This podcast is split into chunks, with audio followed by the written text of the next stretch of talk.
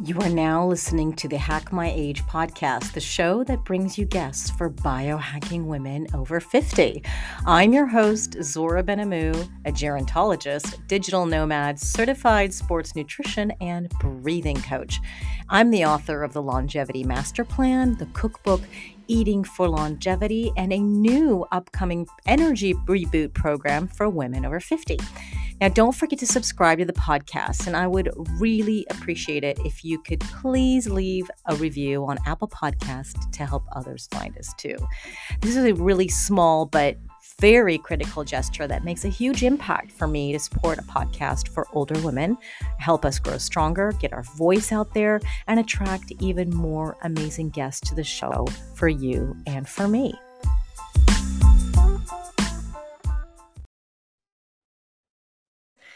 Hello, age disruptors. This is going to be a really informative podcast where Dr. Mindy and I hash out some of the confusion for fasting for women. Now, the big takeaway for me is that fasting is a powerful tool, a very powerful tool for our health. It's so powerful that it can create what seems to be miracles to reverse disease and give us some longevity superpowers. But it is also so powerful that can do exactly the reverse and give us even more problems and put us at greater risk of disease. Part of the problem is that we simply don't have enough information and research on women and fasting. Now, pay really close attention to what Dr. Mindy says about both the benefits and the risks of fasting. Fasting is definitely not for pregnant women and anyone with eating disorders or disordered eating. If you're one of these, please, you should probably skip this podcast entirely. Now, with if you are a woman who's even remotely active, you really need to be careful with fasting. And with all the podcast interviews I've done with experts in this field, there is really um, pretty much agreement that a 12 hour fast for the general population is fine. Now, if you're considering a deeper dive into this world, I cannot stress enough how important it is to not do this on your own. There is just too much at risk. So please get guidance from your doctor, your nutritionist, or better yet, from Dr. Mindy herself, who understands the risks and the benefits. She has plenty of places where you can get personalized attention. And now let's start the show. Well, I am thrilled to have Dr. Mindy Pelz on the show for the second time, which rarely happens, but she is really one of my favorite guests and podcast hosts. And I know so many of you love her too. Many of you guys already know Dr. Mindy from our first podcast where we talked about her best selling book, The Menopause Reset, which I loved, loved, loved. And it was such an easy read. And what many of you told me already makes menopause understandable. And now we're going to talk about her latest book, which is coming out December 27th called Fast Like a Girl. And I was lucky enough to get an advance copy. And I now have a ton of questions about fasting for women. Now, you also probably know about Dr. Mindy, but just in case you don't, she is not only a best selling author and podcast host of the Resetter podcast. Go and listen to that one right now. But she's also a great keynote speaker, a nutrition and functional medicine expert, and has spent over 20 years of her life helping thousands of people reclaim their health, particularly us women. You guys have also got to check out Dr. Mindy's YouTube channel. She has so much free information there where she explains the latest science and research on everything related to fasting and, uh, and more. But then she also gives us really practical tools that we can use. And when she first came on the show last year, she had about 250,000 subscribers there. And now she is close to 400,000 with millions and millions of views. So she's not messing around when she says she's on a mission to get a million people fasting. And she probably already needs to add an S to that and make it millions. so without further ado, meet Dr. Mindy. Welcome. Oh, thank you, Zora. I'm so happy to be here. This is, I love chatting with you. So thank you for having me. Really grateful you're here to clear up a lot of confusion but before we start, I first want to say happy belated birthday. oh, thank you. I know I turned 53 a week ago. I it was the first birthday that I honestly was like, my age does not match how my body, my mind, my soul feels like I don't I you can call me 53 but I don't look at myself that way. So it was kind of a trippy birthday that way. And it's going to keep going and more and more like that, I guarantee you, because you're taking such good care of your health and the population is changing, right? We need more examples like you to disrupt those ageist stereotypes, and and that's my gerontology hat talking. So I'm I'm, I'm not going to talk more about that, but we, that's a whole other conversation. But thank you so much for for being a good example as well for for all of us. I want to first talk about the biggest elephant in the room and clear up a lot of confusion and that's fasting for active and athletic women in menopause. Because a lot of listeners in the Hack My Age podcast here are, are women over 50, and many of them are athletic. And they've heard me say this before because I went through Dr. Stacy Sims' uh, course called Menopause for Athletes. You know Dr. Stacy Sims? Have you? I know her work. I know of her. I've actually invited her on my podcast and she won't come. So oh. I would love, love, love to have a discussion with her. Oh my gosh. So instead, I'm going to have it through you. And I, when I saw like your questions, I was like, yeah, let's go for it. Cause I have a lot to say about uh, her work for sure. Oh, thank you. You know, it's a dream of mine when I'm listening to you and your podcast to say, okay, I want to have a podcast with you and Dr. Stacy Sims and, and Dr. Longo as well, because oh, that would be amazing.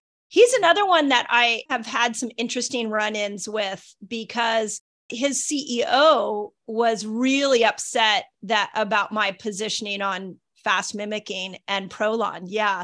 So it's kind of the dark side of, of, of health influencing, I guess, is that there's territories to be had and sometimes people don't want to be challenged. And so Oh, we'll have to dig deeper into that because, you know, I, in my gerontology master's course, he was one of my professors. Oh, and oh, yeah, so great. his, but he has, whenever, whenever I brought up Prolon, it was kind of, mm, I don't want to mix my professor hat and my business and things like that because he's dedicated his whole life yes. to fasting mimicking diet. Like yes. that's his thing. Right. So if anything messes with that or goes against the grain, you can see how somebody may react. That's right.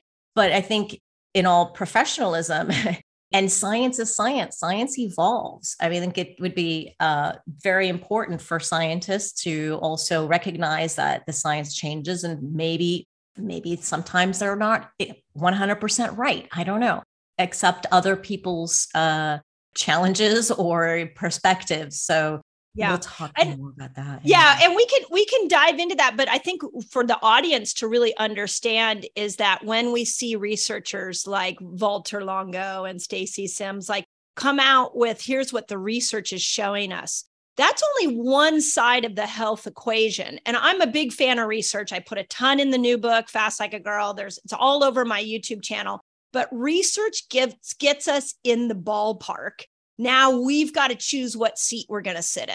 I find that we have to take research and then take the application of that research and look at it over a wide group of people before we make any declarations about this is good or this is bad. When it comes to health, there are no absolutes. So there's only the path for you. And on both of those researchers, I have so much admiration for them. And let's make it applicable individually to each woman. Let's not cookie cutter us into women's research is now saying this. Let's let's really still make our our health path unique to us. Absolutely. We are the N of one experiment. The only person yeah. that matters is you.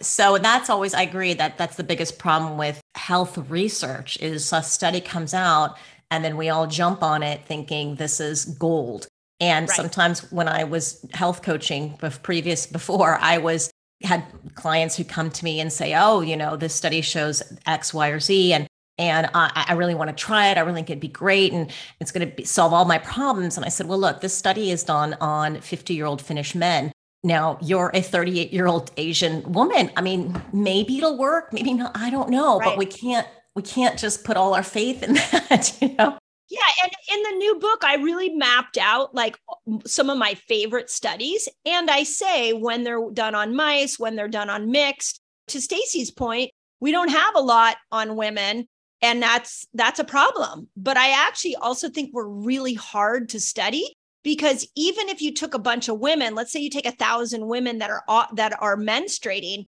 you would need to put all the ones that are ovulating together in one category, all the ones that are in the week before their period. Like you couldn't, you would have to separate us out, which is why that's, you know, how expensive that would be for a study. Yeah. So I actually think we're not, our expectation that we need more research on women. I don't think it's going to happen because it has to not just be women. It has to be women in the same hormonal time of life, in the same hormonal part of our cycle. Yeah, that would be the ideal. But I think until we get there, let's take anything right now. Well, you are right. We could like, take anything. Yeah. Get women as opposed to just men. Or as I understand the research, most research is done on men, and most research, it will now it's required to have women involved in the studies. Good. But still, so many, uh, so much of the data doesn't get into the study. They leave out the data very often, and which is gosh, that's just so frustrating. So hopefully, you know, I, I really am advocating for more women in research studies.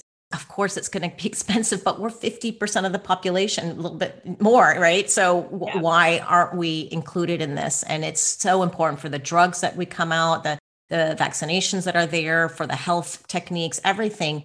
We need more more research, and, and somebody's got to pay for it. it's got to be right. done but ideally wouldn't it be great yeah to do that study with with women cycling or any studies uh, but but then again of course women have different days of their of their cycle and yeah. some are more some are shorter. I mean how do you even tackle that? And then forget women in perimenopause because our cycles are all over the place. Right. So but you know it's not an excuse. We still need we need more. But that's a dream. I really hope one day uh, I can have you and Stacy Sims in the same room, or somebody at least out there, and talk about it. In the meantime, I'll I'll share what I learned from her, and yeah, you can answer back. And so, okay, what she has done. So this this is a great course, the menopause for athletes, and and she defines an athlete as anyone who does planned exercise. So just go to a gym a couple times a week. You're doing yeah. some planned exercise. And she strongly opposes fasting and keto diets for women, um, particularly athletic women and women going through menopause. And she says it's because the stat- st- studies are done mostly on men, particularly sedentary men, and they get great results. There's stellar results. But the few studies that she's found on women uh, and the ones that she pulled out for us had negative effects. And she seems to be fine with a, a 12 hour fast, but not so much more than that. And she basically says that fasting is a stress on the body, which I think you and I both agree with. Exercise is also a stress right. on the body. Yep. Both can be positive stressors when done appropriately, but when they're combined, it's not a great idea. And sort of that's her her worry and her argument is that exercise that's her whole thing is you know she's that's her whole following as well athletic women exercise can have the same effects as fasting. And she's worried that women who are exercising are missing out on fueling their workouts, which happens a lot. And because they're fasting too much or not eating enough, and they're putting themselves into what she calls a low energy state, just not getting enough calories. So I think her positioning, her background, her following is is these athletic women so she's there to protect them and and i think she definitely has a point Longo, he's dealing with a lot of sick people who got cancer and diabetes and, and heart disease. And so, you know, his audience is another thing. So we all have different audiences. And so would love to you for you to speak to my audience who who, who tend to be uh, a little bit more athletic or women over 50 for sure. Some of them are going through menopause, perimenopause. And so what are your thoughts on on fasting for for these age groups and, and what Dr. Stims has to say? Such a good question. Again, I'm so grateful to have this conversation with you because let me simplify how we look at this. We got to go down to the sex hormone level. When we look at the sex hormones that drive men and women, they're vastly different. So, men are driven by testosterone. They get testosterone every 15 minutes, comes pulsing in. Testosterone goes, goes up into the brain and converts into estrogen. So they really only have one hormonal target. And all the research on fasting and testosterone shows that yes, in a man, he can fast 13 hours, raise testosterone by 1300%. He wow. can fast tw- 24 hours and raise testosterone by 2000%. any man that's not fasting is crazy. so I will a thousand percent agree with Stacy that men get incredible results with fasting and it largely because of its influence on testosterone. Now, women, we have three hormones that run us. We have estrogen, progesterone, and testosterone. We don't get testosterone every 15 minutes. If you're a, a cycling woman, you get it during ovulation. That's it. And we don't have any studies on what testosterone specifically and fasting for a woman, what it does. So, can we increase? I've seen a few that said it takes a woman about 24 hours to get that same 1300% increase in testosterone. I have seen some evidence on that. I also have seen some clinical evidence in our online community of when women are fasting and cycling their fast the way that I recommend, according to their menstrual cycle, we're seeing testosterone come up. But in the new book, you'll see that I recommend we keep fasts under 15 hours um, during ovulation because we don't want to create any kind of autophagy that could have a negative effect on testosterone. So I map that all out in the book. That's what we know about testosterone. Estrogen in a woman does really well with low glucose, low insulin.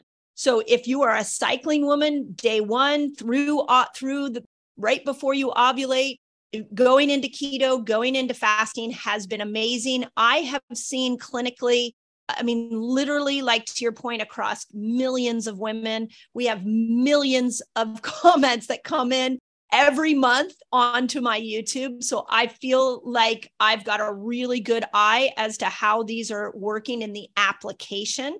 What we're seeing is when we have estrogen imbalances, things like infertility, PCOS, uh, weight loss resistance can also be from toxic estrogen, too much toxic estrogen.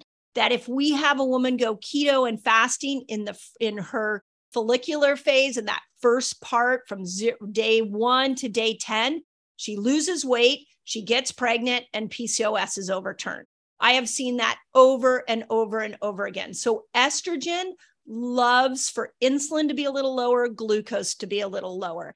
You can spike cortisol with estrogen, and estrogen doesn't seem to mind. Now, progesterone is a, a hundred percent the opposite. You spike cortisol and progesterone gets shy. You stay too low in glucose and estrogen is going to increase your cravings. So the week before our cycle, we are actually more insulin resistant.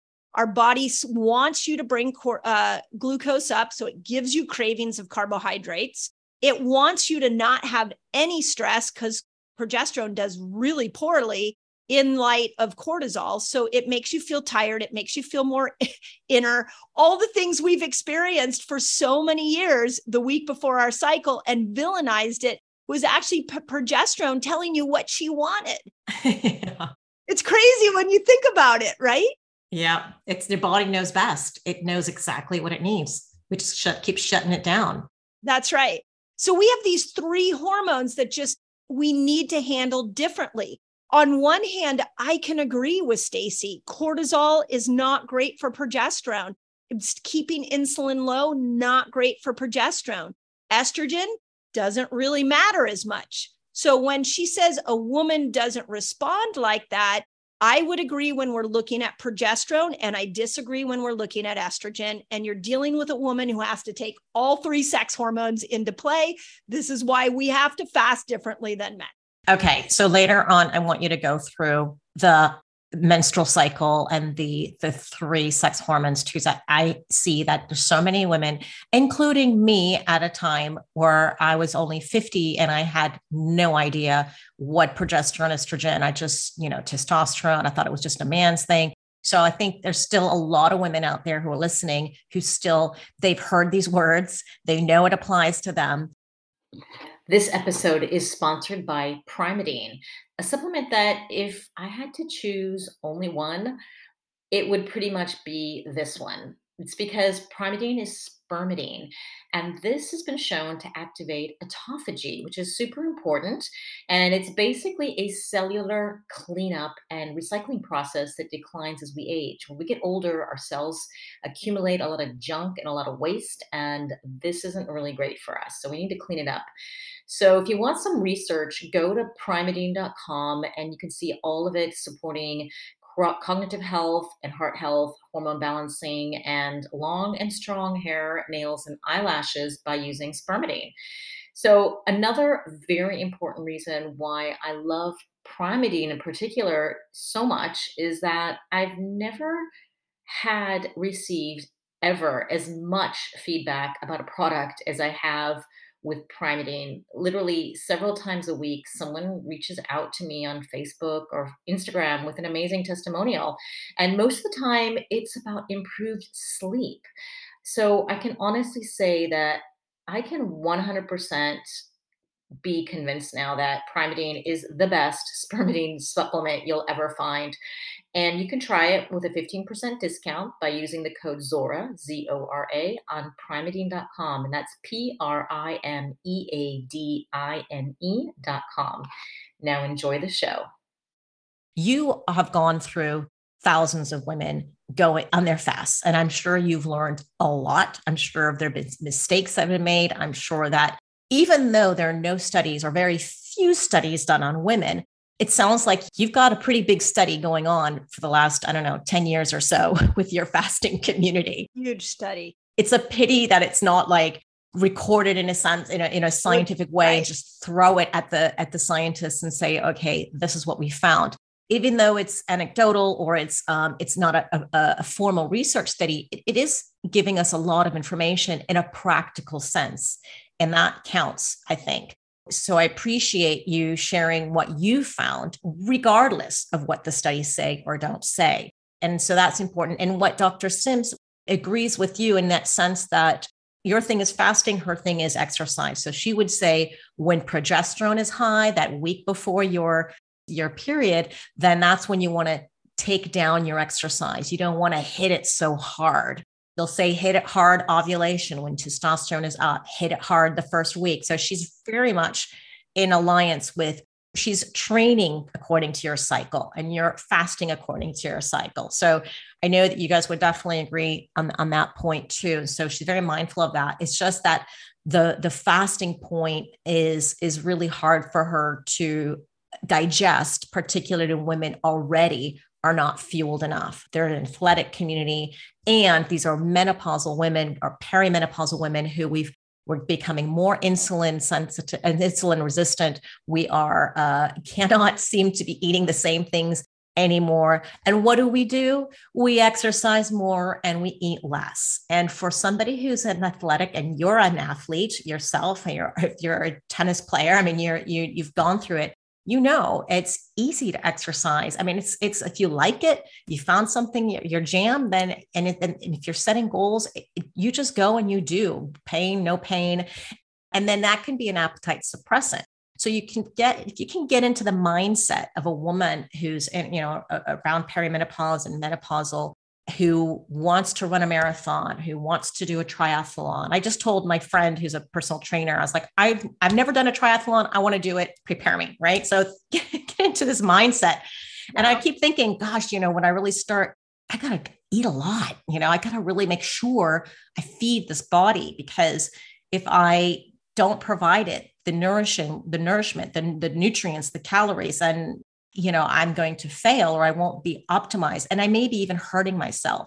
That's where I think uh, a person who's listening who is is an athlete or is a bit more athletic how how do you think they need to take their their fasting uh you know should they fast early or should they alter their fasting compared relative to uh, the, the general population that you're speaking to in the book in this part of the discussion and we I want to make sure we don't leave the perimenopause and postmenopause women out of that because out of this discussion because the hardest thing I've had is to we've got three groups. We've got the cycling woman, we've got the perimenopausal woman, and then we have the postmenopausal woman. So vastly different hormonal times.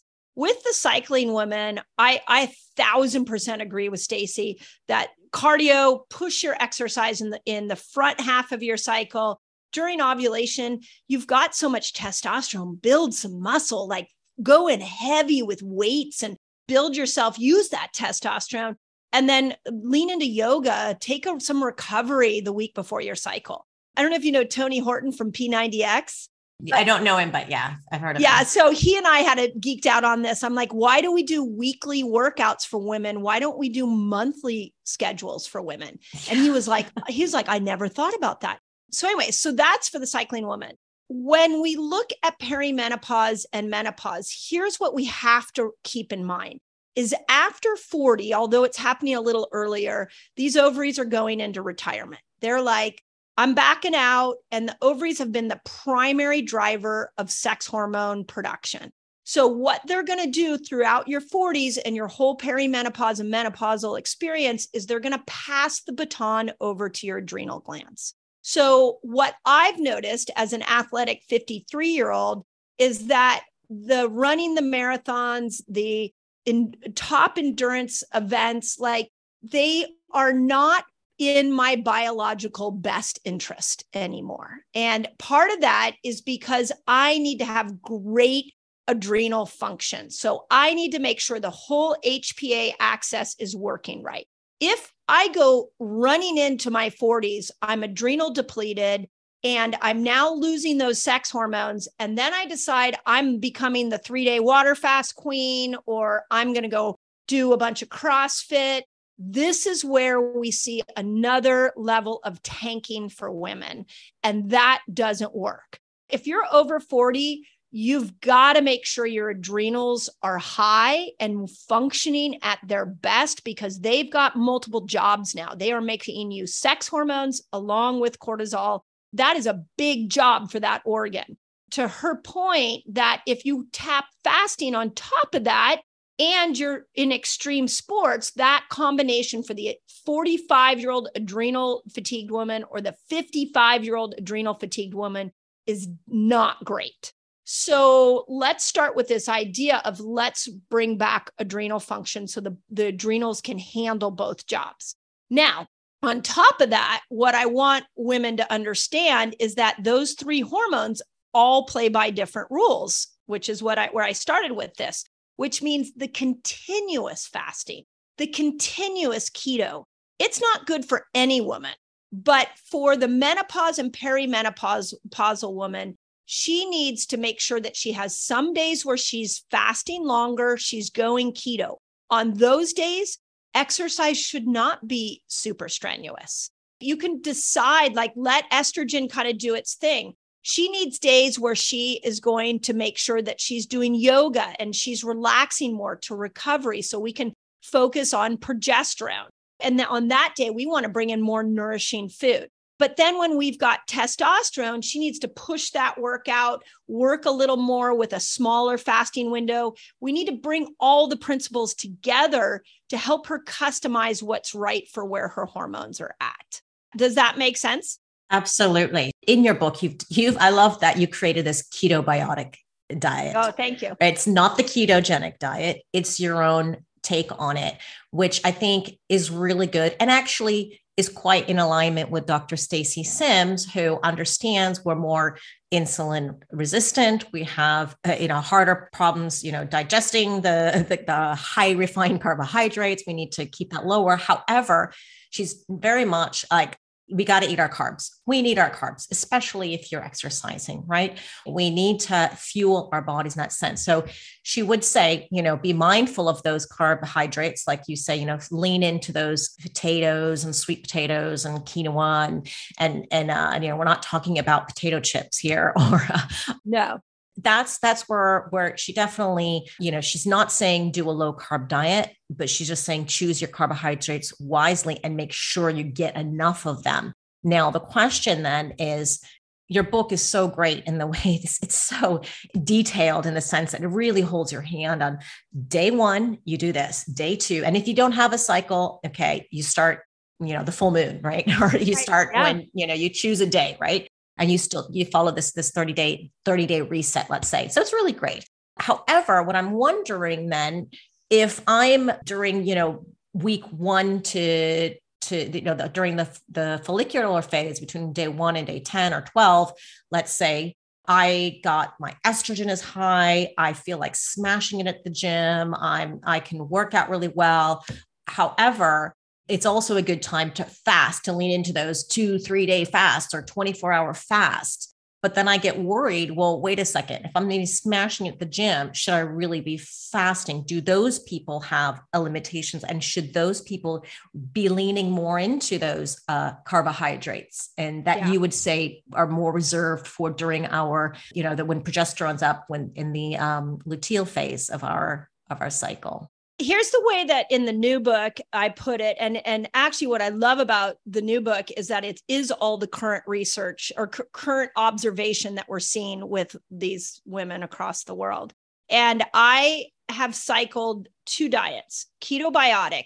I call it ketobiotic because we what I noticed in the keto movement is that everybody went low carb, which meant they left fruit, fruits and vegetables out. And in my ketobiotic version, I not only bring fruits and vegetables back in, the biotic is let's feed the your microbiome, but I even increased protein a little bit more so that we make sure we're adding in protein because as women we need more protein and I and I feel like we should talk about that because that's a really key concept. So you can do ketobiotic, let's just say for a menstruating woman, you do it from day one to day 10 of your cycle. You can do your, if you want to do the exercise, if you want to do it all during that time, that's going to be your best time to really push it, which is why I call it the power phase, because you can power up on all these tools. But then you're going to need to recover and the recovery comes in in ovulation. So I actually have women, I started having women go into higher carb during ovulation. So I call them hormone feasting foods, where we bring in the squashes and the potatoes and we step them out of keto. Now, I will tell you that this is the hardest thing about writing a book is that I don't believe in absolutes. So I believe in women finding their own way. So let me make some nuance around ovulation. I have seen some women be able to rock keto and fasting and ovulation, and I've seen some some women's hormones get decimated if they do keto and fasting during ovulation. So in the book, I say you keep your fast under 15 and let's move into more high carbs. So I mm-hmm. think that will work for most women. Then, when we come out of ovulation, our hormones dip, we can go back into more keto, more fasting, push those exercises. And then the week before, we go back into, I call it the nurture phase in the book, that we go, we got to nurture ourselves. Don't push exercise, eat more carbs because that's what your body demands.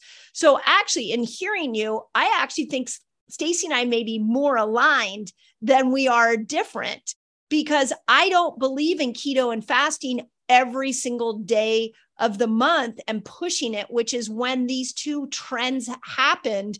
That's what women did. And that's probably what Kate, what Stacy's responding to is the amount of women that just jumped on the fasting and keto train and just did it all month long and not didn't take their adrenals into consider- consideration didn't take their cycle into consideration and that was hurt, hurtful to their bodies yeah, absolutely. That's you're right. That's what I see now. He, hearing you as well, and and going through the book, it's got to be. I think one thing you really did hit. Uh, made a good point about was that we're all bio individual. We really like you just kind of give a guide, like you know, this is what I'm seeing in my community. This is what the research says. This is generally, but we all have to I think take responsibility of our right. own bodies and right. say if it's not working, if you feel bad, that's fine. Just change something. Don't just keep going just because Dr. Mindy said or Zora said or right. Dr. Sims said. right. So re- that's that's a really good good point. And and the and the ketobiotic diet, it just you know just to get I really like that you've modified that because I've in my health coaching days, I, I, noticed the guys were doing great.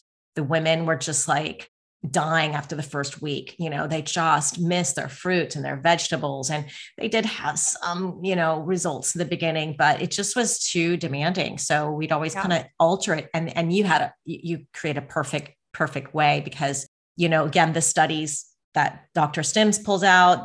Keto diet's great on men. Most of the research done on men, sedentary, obese men. great.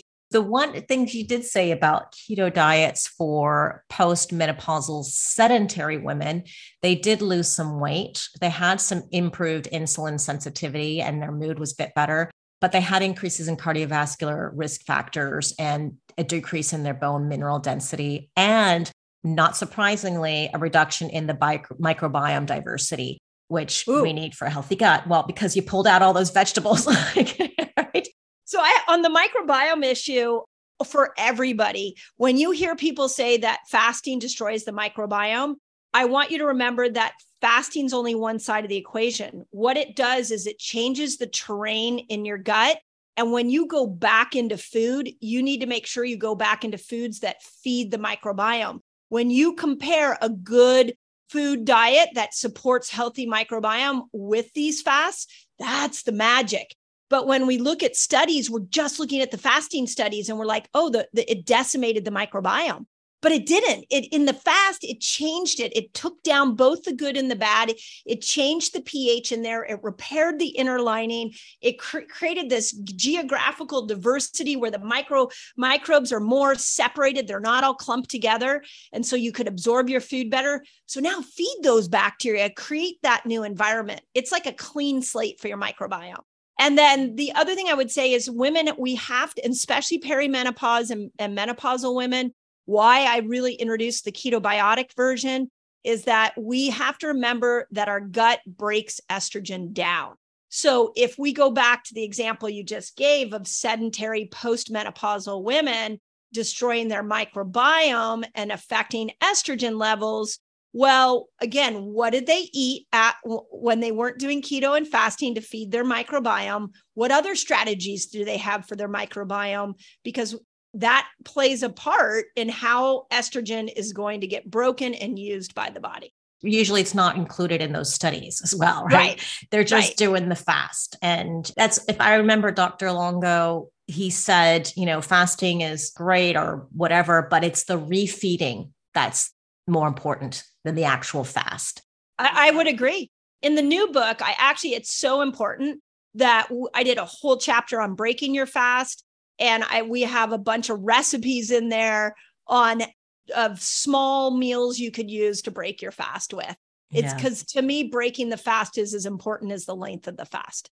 So actually thinking about the, the, the study or the research that shows that it's, you know, decreases your microbiome diversity in terms of keto or fasting, it seems to also suppress the immune system for a while but then jumps back in, right. you know into a better immune system so it's kind of like i think we need to remind people that it sounds horrible sometimes you know you think well if you just stop the study there if you just only talk about the negative effects well yeah there are negative effects. Even dr longo went through the whole caloric restriction the um the uh, biosphere project that was done with these people and, and then yeah, caloric restriction. Yeah. they all just great numbers in the beginning and then then caloric restriction went a little bit too fat far yeah, and then suddenly their numbers tanked and all their their biomarkers tanked. So you know you take something too far obviously it's not good for you so this is what we got hormesis, right? It's, you know, right. small stressors and small doses are great, but too long is not right. good for you. So, in terms of the immune system, you know, that's something for some people think about if they want to reboot their immune system.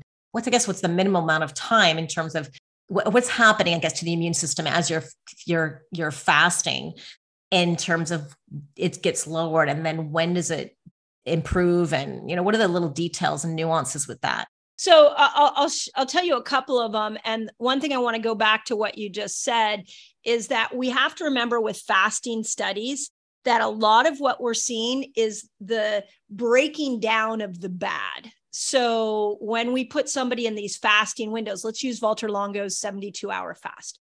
What he saw is on the third day, as we got closer to that 72 hour mark, old white blood cells were recycled out and new ones emerged. Okay, if he had stopped at that point where he just saw the old ones recycled out, he might have said, Hey, you know what? It's just the old ones cycling, recycling out. But instead, what he noticed is that there was a reboot of new ones emerging. So his 72 hour water fast is amazing.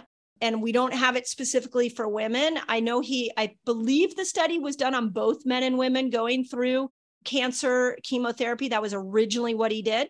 In that one, we saw both sides of the equation. If we look at something like thyroid, this is a big one that shows up. When we look at all the thyroid studies, it says that T3 goes down in a fasted state. But if you don't go and look at the other studies that say what happens after you fast and you reintroduce food, T3 actually doubles and starts to go up. In order to a- answer the immune system question, we have to remember that in a fasted state, there's a bit of a catabolic reaction that's happening where the body is breaking down what is no longer serving it so that when we introduce food back in, that food does what it's supposed to do. Healthy food is medicine. So if you tack on a healthy diet to these different fasting windows, I put six of them in the book. I mean, this is where we're seeing the results. So it's not the fast alone.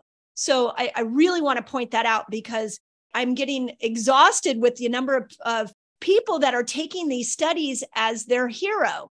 No, yeah. you're the hero of your own health. And you have to understand the other what happened after the study was over.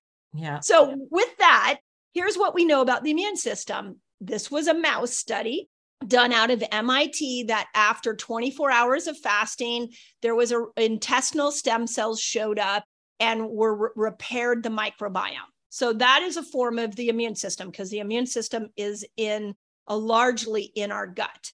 And we have Valter's study that at 72 hours, we see the whole immune system reboot itself.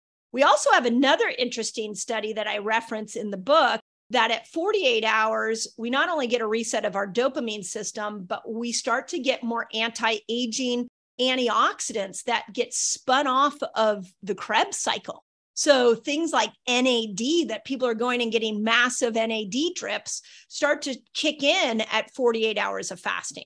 Wow. So for immune system and oh and the other study we have is that when the cells are in a state of autophagy viruses don't replicate if they enter into a cell that is in a state of autophagy that it shuts down viral replication hmm. so all anything from a 17 hour fast to a 72 hour fast is going to be an immune enhancing fast for you. Mm-hmm. And for me personally, I do two three day water fasts or longer a year to get rid of old senescent dysfunctional cells to reboot my immune system. I do 24 hour fasts weekly to be able to reboot my whole intestinal system. And I throw in a couple of 17 hour fasts a week. So I try to kind of vary it and lean into all different ones depending on what aspect of the immune system I'm trying to affect. Hey, I'm butting in for a quick second. If you enjoy the content brought to you in this podcast, consider supporting Hack My Age by becoming a patron on patreon.com. This is where you can drop a tip or become a member for the price of a coffee. Members get special material, free coaching, and private Zoom calls. Join us by going to patreon.com. That's P A T R E O N.com forward slash hack my age. Thanks for your support. Now let's get back to the podcast. Uh, you did a really great breakdown in the book as well in terms of the different types of fasts. You had six of them and the lengths. And what was the purpose? Like you talk a lot about what is your purpose? Is it to lose weight? Is it to heal your gut? Is it to get activate autophagy or you know so many so many things. So i think when when people read the book it'll be really really clear because when we say fasting like what does that even mean? It's like such a what does it mean? Right broad term like you know i'm i'm asleep and i wake up and yeah i fasted right? So you do break it down really well. So i'd love to move on to the myths truths and myths. I had a whole list. Yeah let's go for it. Uh, of truth and myths and i i'd love to get through some of them before i open the mics for everybody else. So we'll go uh, maybe five or ten minutes with this. So you've already bu- busted some myths as well. I already you know that first half but some people would say fasting is bad for your thyroid. We went through that it suppressed it in the beginning, but obviously, if you let it go, and I bet it has something to do with the foods that you eat, you reintroduce. Is that true or That's not? right. Here's what destroys the thyroid hormones calorie restriction. I am not advocating for calorie restriction on any of those six fasts. Of course, you're going to restrict your calories for three days after you fast, but I have a whole explanation of how to reintroduce food and then you should feast after you've gone through the, that process. So let's not get caught in, in, in understanding that fat fasting is calorie restriction. It is time restriction. So what with my thyroid people, what I say is go ahead and fast. And when you eat, eat like this is not a time you don't diet once you go in to your fat to your eating window for anybody, but especially for the thyroid people. You really need to power up on food. And I think it's that's a critical point that Dr. Sims would probably uh, really stress is it's when you more you fast, the easier it gets, oddly enough, right? right. You kind of get right. used to it and you think, oh, just because something's good for me, I should do it again a longer or more or whatever. And that's not necessarily the case. And so, especially, I'm speaking to those women who are uh, uh, having weight loss resistance, who who are struggling and who are exercising a lot, and who are just trying to restrict the amount of food they eat. They go and try fasting, and then they get into this really danger zone. So, I really uh, want you to stress and you as you did is you got to eat. Like if you're going to fast you right. really got to eat during those windows even if you know you, you think you know I, I i shouldn't be or whatever just eat very healthy food obviously. It's going to be really good for you.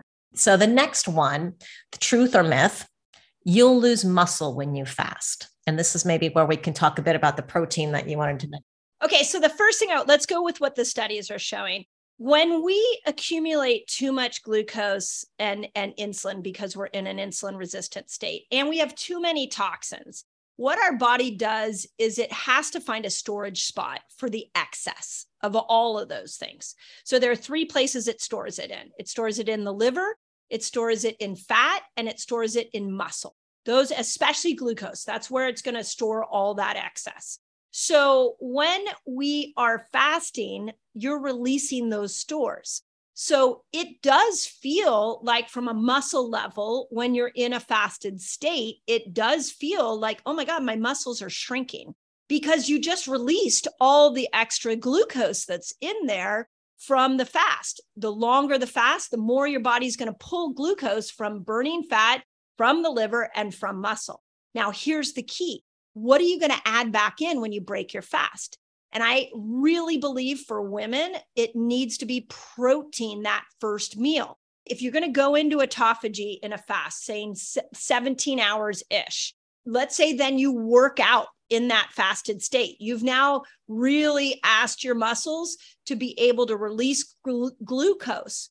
Now, when you get home from that workout, you've pushed the muscle, you've broken the muscle down from your workout power up on protein. And now you've gone into something called mTOR. And there is a, an amino acid sensor in our muscles that stimulate mTOR and growth within the muscle. And in order to trigger that amino acid, you have to have 30 grams of protein. So that first meal has to be 30 grams of protein.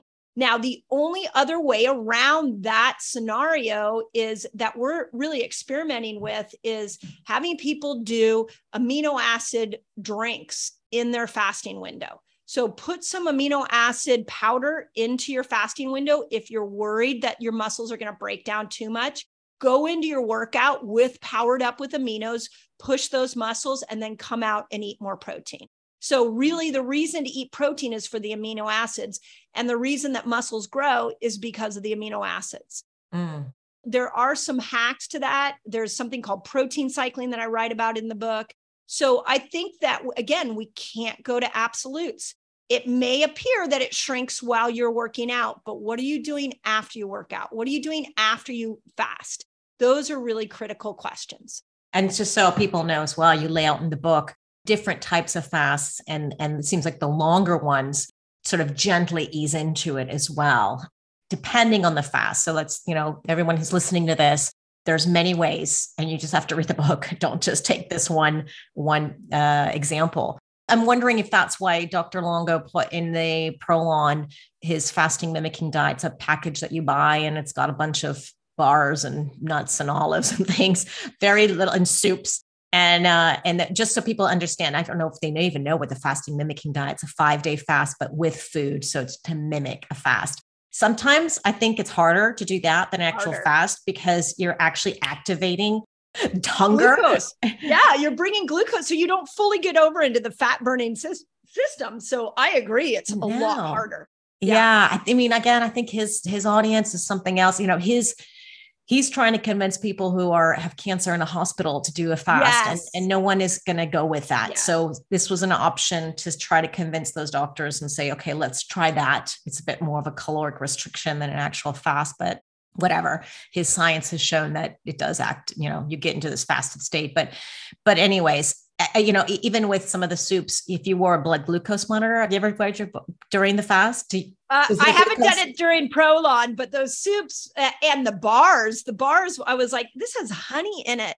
My yeah. gosh. So I never felt I was hungry the whole week, whereas a whole five days. Whereas if you just put give me water fast within, you know, 24 hours, I'm not hungry. So it's crazy. But if I've had some clients wear the glucose monitor and with the soups, their blood sugar just spikes.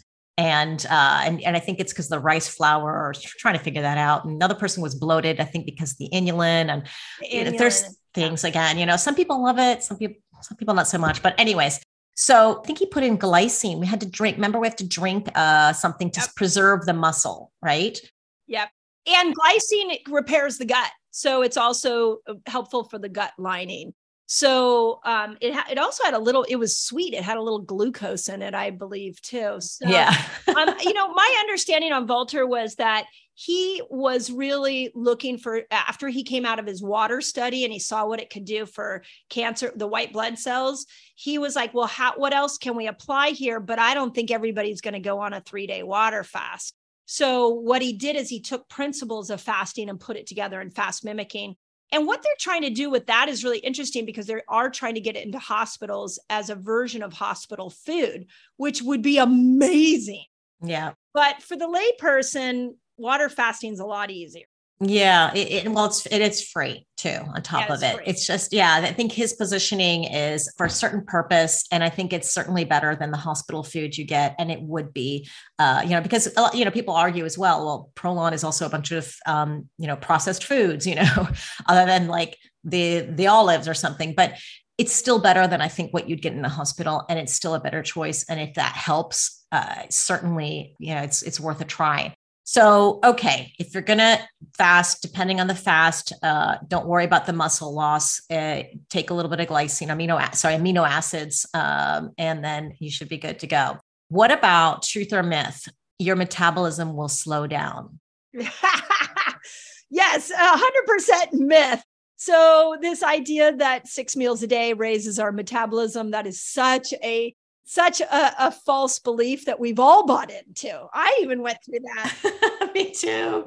So, the easiest way to understand this is that you have two versions of metabolism one that works off of the food you eat, and one that works when you're fasting. When you're eating six meals a day, you're you never go over to the fat burning system. You're only manipulating the energy burning, the blood sugar system there's no proof. I mean, the other thing to think about is that if six meals a day sped up our metabolism, why do we have an obesity problem? Why is obesity getting worse?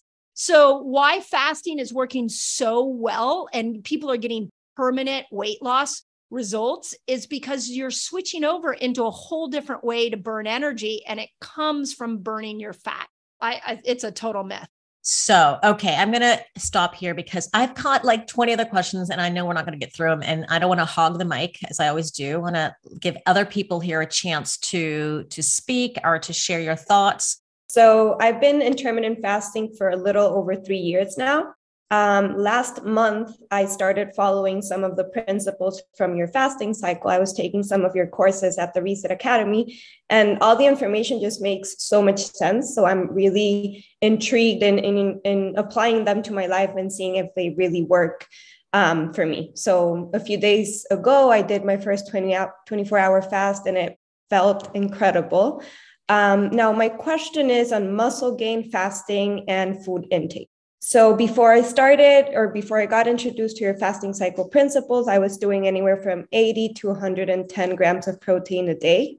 And from your fasting cycle, most days are kept at 50 grams a day. So, my question is Would I be able to continue building muscle um, if I keep my protein intake 50 grams a day most of the time during my cycle, except for ovulation, where you recommend really upping that uh, protein intake to, to, take advantage of, of t- testosterone? So, that's one of my questions. Um, and my second question is Do you recommend following the whole cycle month after month? Or is it something we should do just to get our hom- hormones in check? And then once we have everything in check, can we play around with it a little bit? Say, if I want to do the 17 hour fast, uh, but then during my eating window, um, do not not keep you know protein at 20 grams and be able to up that intake a little bit is that something we can do or would, would we would i be failing to get all the benefits from that kind of fast? Great questions. I, I love that you know what the fasting cycle is and it's part of. I'm so into it.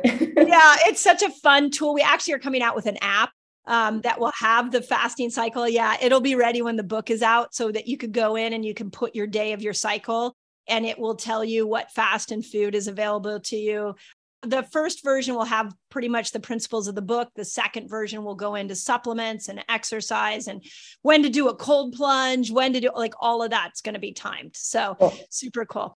On the protein thing, this was something I really debated when I wrote the book is what is the the best protein amount for women? And there's a lot of evidence saying we need one gram of protein for every pound of our body weight.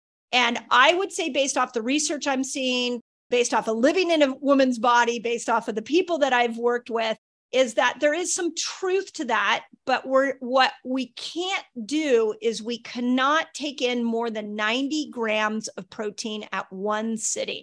If we go above 90, it gets turned into glucose and turned to fat. So the challenge with the protein macro is that that can happen and protein can raise your blood sugar which will pull you you know start to affect things like weight loss. So if you are trying to lose weight i strongly stick with my 50 grams in keto uh, or 75 grams in Ketobiotic. I'm trying to remember on the hormone feasting i think i kept it close to 75 too.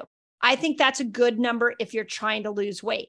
Once you're at your weight like where you want to be then I think you need to start to think about increasing the protein macro. I think you need to think about bringing it closer to 100, maybe even 150.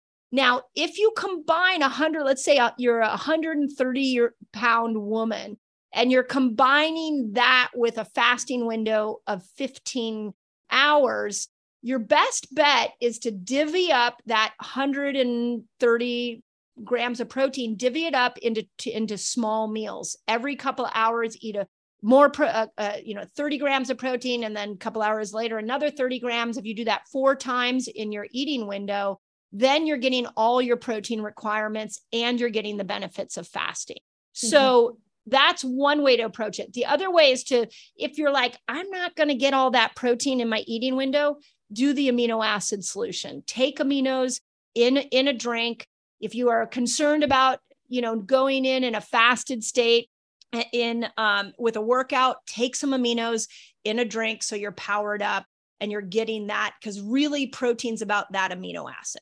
Does that help clarify a little yeah. bit for you? Yeah perfect. One thing that i did notice when i was doing the longer fast so anything after 17 hours was that because I started tracking. I don't track my calories. I, have never done that, but I started doing it because I just, you know, I wanted to have a clear picture and everything.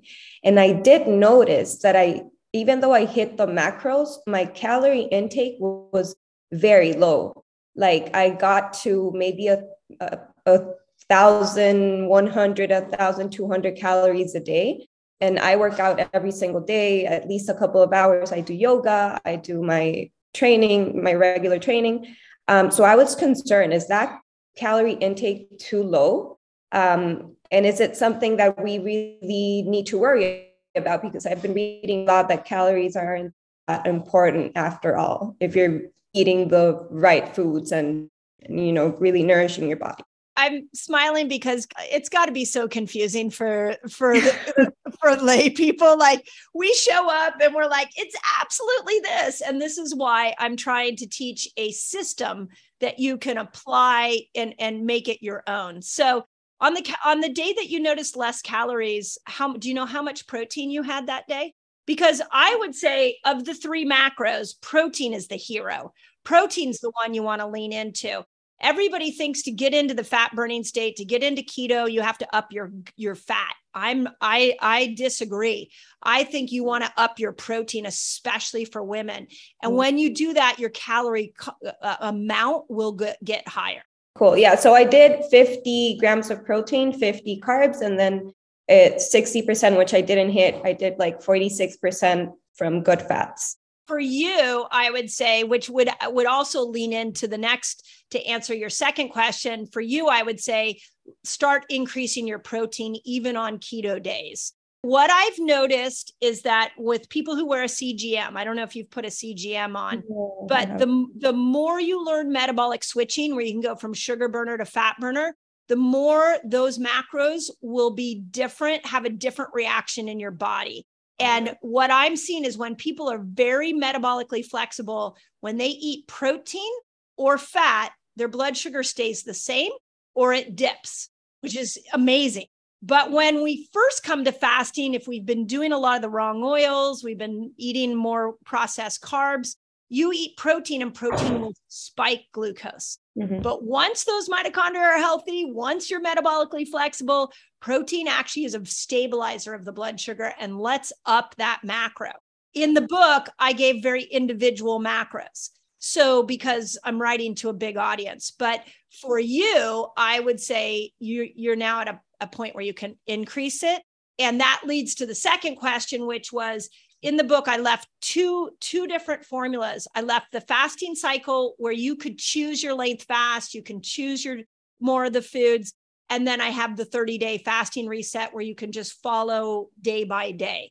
For somebody mm-hmm. who's as experienced as you i would say you know once you know your rhythm like you know what it feels like on day seven. You know that when you move into ovulation that you need to eat more vegetables. You know that you're going to be more carb craving the week before your period.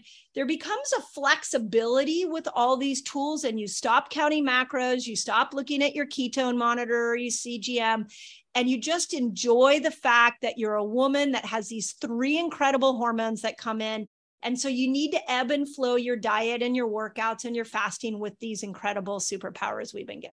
Great. Thank you so much. Paulina, so you are part of Mindy's program, right? You've you've gotten to the resetter program. I discovered you on Instagram maybe like three months ago, and I went to the Reset Academy, and I've done like three of your courses already. I'm planning on doing every single one of them. Awesome. Um, so yeah, I had PCOS when I was since I was 15, insulin resistance, and then I kept going to doctors and they just failed to help me out. So I started my own journey and, and studying on my own. And I've managed to, you know, get a completely healthy life now on my own, which is super interesting. PCOS is all over my book. I just, it's funny because I just read the Audible and I was like, I didn't realize how many times I said PCOS. No problem. yeah. In the new year, we're actually going to take that 30 day fasting reset and we're going to do it as a group in the academy to make sure people have it mastered. But you're living example. We have to know when to pull out the different tools, and yeah. that has to be timed to our hormones, and you're doing it. So, congrats. Thank you. Oh, I love to hear that. Definitely anyone who's considering the, the resetter program, I guess you could give it a two thumbs up, Paulina, right? Oh yeah, 10 thumbs up. 10. Thank you. Wonderful. Thank you. I am following intermittent fasting since ever, but you know, in the past we didn't know what this word means. So now I know perfectly, and I know that it's helping me that I feel great. I'm 57, and um, I'm never planning anything, what I will eat, uh, when I will start with the fast, when I will stop. I just know that after lunch, my body doesn't need any more else it just needs you know to proceed this food to recover after it and in the morning i start with my breakfast and since i follow you i changed my porridges for the protein meals. Actually, what did I notice? Maybe that I have maybe more that I'm more strong in fitness because I go from Monday to Friday every day. And after my training, I have a lunch and then I stop. Now I don't know if is this good or not. My intermittent fasting uh, lasts, let me say, 16, 8, 18, 6, or 24. It depends of my my schedules, you know, during the day. And but anyway, I always feel fine. You said before maybe that we should change this, you know. I don't know if I'm doing okay or not, but my body feels great. On the other hand, you mentioned before all these hormones. And because I'm in menopause already for six years, I'm adding bioidentical hormones. So my question would be, um, what does it mean if we are intermittent fast every day and we are already in menopause for several years and um, we are adding bioidenticals so the levels of estrogen progesterone and testosterone is very great in my case my gynecologist confirmed it. It can't be better. It's much better than it was, I don't know, 10 years ago when I was not menopausal yet. So this would be my question. If we are adding bioidenticals, how then body reacts? Also thyroid, I'm adding uh, T4 ERFA. So that's my question. Thank you so much to be here. Yeah, no, it's a great question. So, and it's something that we haven't addressed on the on this t- uh, call yet, and I think it's important for the postmenopausal women to hear. So, you still have to take all three hormones into consideration. So, the way that you're going about it right now is you're doing a great job of helping estrogen and probably a really good job of helping testosterone but what are you doing for progesterone? And so you, the way I interpret what you just said to me is that you I would call you an expert faster. You have a good foundation of fasting. You're it's so when you do a 15 hour fast or a 17 hour fast, it doesn't spike cortisol because your body's used to it now. So there there is a little nuance there. Now, having said that, you still need glucose to be high on certain days to make progesterone. So even though the bioidenticals are there helping support progesterone, let's, I mean, ultimately, we want to use your lifestyle as a tool to make sure that we're facilitating the best, uh, the best production of these hormones. So uh, you could do one of two things. One day a week, you just don't fast and you step into more of what I call hormone feasting foods. Get make sure you're not going into ketosis. Make sure that you're doing more of the higher, like the root vegetables, the potatoes, the sweet potatoes, beans, citrus fruit, tropical fruits. I, I list them all out in the book. So you need to have a hormone feasting day. Now you can choose to do that day with or with a fat without a fast. And I'm only saying that to you because you are an expert faster. So if 15 hours is like so easy, it's not spiking cortisol. So just make sure that when you go into food, you're increasing glucose on that day, at least one day a week, maybe even two days a week.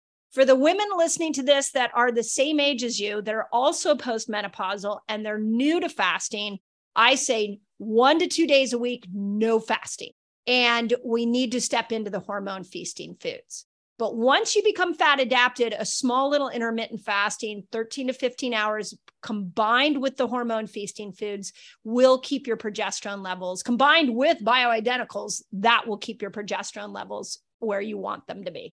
Thank you so so much for this answer because you know I was a little bit afraid maybe I'm just fasting too much, but now okay with this answer and I know I do the right thing because actually my body feels great and I don't want to change anything because why should I change if I really feel the best, you know?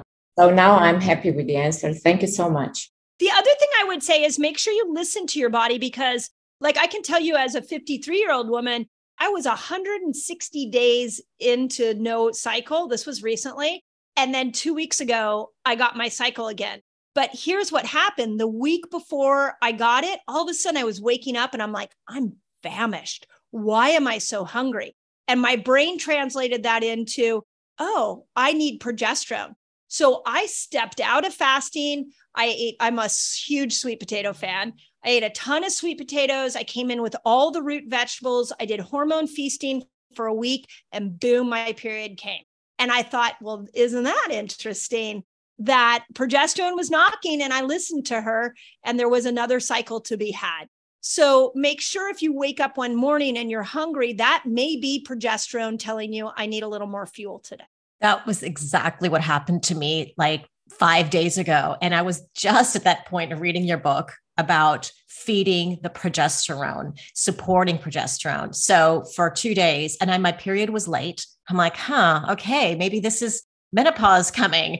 And right? then I ate the potatoes and I had a bit of quinoa. And for the for two, two, three days, boom, my period started. I was like, I can't believe that. it's crazy. I think the hardest group for me to teach it are the perimenopausal women so we have to get to know the characteristics of these three hormones. When estrogen is like coming in in full force for me, I can fast, like I can almost go all day and just be like, whatever, was I supposed to eat today?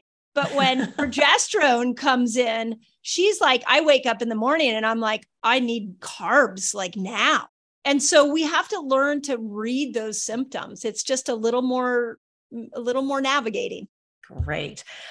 I don't really have a question because it's I'm the same as Magdalena. I'm actually I'm 34, but it's like I'm I'm fasting already all my life. Just like that I didn't know before that I'm a, I'm actually fasting. I did an Ironman, a half Ironman at Kona, and I was following Dr. Sims' advices. And I think she has really good advices for when you are like doing triathlons and like heavy sports. But after that i had huge problems like uh, putting down my weight because i gained like a lot of muscle mass and everything. And um, once i started fasting it's like the drop weight was like in a minute i would say. So i think it's really like like fasting is a magical tool. I'm also a nutritionist and personal trainer and it's like i'm also teaching my clients how to fast correctly. And i'm seeing like a lot of results good ones. And um, but you are saying i think it's so so so important what you are saying that one week before the period that you eat you know that you are not. And i'm also saying that it's like fasting is not like counting calories. You need to eat that's very mm-hmm. important i think that i and i love everything that you are teaching and i completely agree with you so i think maybe mm-hmm. like Dr. Stacy Sims is more for like people who are really like heavy sporters, you know, triathlons and during marathons and everything. And I think your knowledge is so important for everyday people who do like normal kind of sports, let's say. I agree with you that fasting is a miracle, but we just need to do it correctly. I think that's important. You, your story brings up a really good point. So thank you for sharing it. We can both be right. I agree like that. I, you know, I'm not trying to train for triathlons right now. Exactly. That is not what oh, and so my teachings don't reflect that. So her her strategies may be amazing for that. But I'm trying to teach great hormonal health, how to keep your weight at a good spot. So to your point, you could use both of the principles. You just need to know when to pull them out when I was doing triathlons, I was following her advices and her book. But it's like when I'm now now like normal doing normal sports and having normal life, I'm following your advices, and I think that's the right combination. So interesting, right? At the end of the day, I think that even if you're, you know, a, a full-on athlete, you should still be able to do that switch between being a sugar burner and a fat that's burner. for sure, yes. For and sure. what I've seen from my experience is that the more I try to follow the principles of the prehistoric man that's what best works for us and it just it makes sense you know over so many million years we evolved as that kind of with that lifestyle and it's been only the last whatever 300 years that we've been having all these changes in our lifestyle and foods and it makes sense that we're more compatible with what has been going on for million for million years than only the last few 300 500 years whatever. So yeah super interesting. There's so much to talk about. One of the concepts I wrote about in the book that when I was researching it doesn't get discussed enough is what they call the thrifty gene hypothesis. That they believe that in the, our primal days, the humans that were able to survive going without food for so many days actually genetically had they had a gene that turned on in the absence of food that made them stronger. And so they mm-hmm. survived. The ones that didn't have that gene died. That gene is in our human body now, today. So when we're eating all day, we're actually going against our genetic makeup but then you know if you look at like stacy's ideas around training okay you could dip into that for a little while and then come back and dip back into the fasting cycle the way i teach it so i really love this conversation because this is what i'm advocating for is us understanding our own bodies and when to pull which tool out and what we've done in the diet culture and the nutrition culture is we've gotten really dogmatic and we've said this is the way this is the only way now, maybe for a man's body, but not for a woman's body. And then in a woman's body, we can't even say this is the absolute way for every woman. So, what I'm trying to do is teach women to understand themselves and know when to pull these tools out. And it also depends really, it depends so much. I see it on my clients if they need to lose weight or if they are burnout. This is like two completely different kinds of stories, you know. Like we said, I mean, totally different is stories. also a stress yep. for the body so, you know, and if, if somebody is trying to lose weight, great. But if somebody is burnout, I think they should be careful with fasting. So, excellent. Well said. Well, thank you so much. Everyone has been having such great questions and contributions. I think the big takeaway here is to know your body, get to know yourself, play around with different modalities, and there's not one size fits all. And I think that's what Dr. Mindy Pelz has explained in the book really, really well.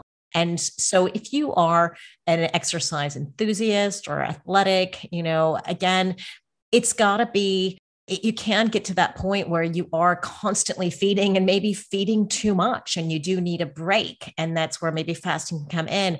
Or if you're certainly not eating enough calories and you're not getting in enough food well you know that's maybe take a break with the fasting you know there are you know you're going to still go to sleep. So there will still be a fasting window whether you like it or not because you yep. should be sleeping and re- rebuilding your body I think this has been a really great conversation that needed to be had. There's too much confusion. And women, of course, are very confused and we're a different being altogether. So remember that everything that you're hearing in the health studies in this health world may or may not apply to you. But I think Dr. Mindy's done it really well. She's got her own mega experiment going on right now, ongoing, continuing with her fasting, you know, resetter group. She's seen thousands of women go through it. The studies just haven't been done, but I think this is as close as we're going to get right now. If you want to get the book, you can pre order it. I think this podcast is going to release only a, a, day or two before he, the book is out. Yeah, so you great. can go to fastlikeagirl.com forward slash pre order.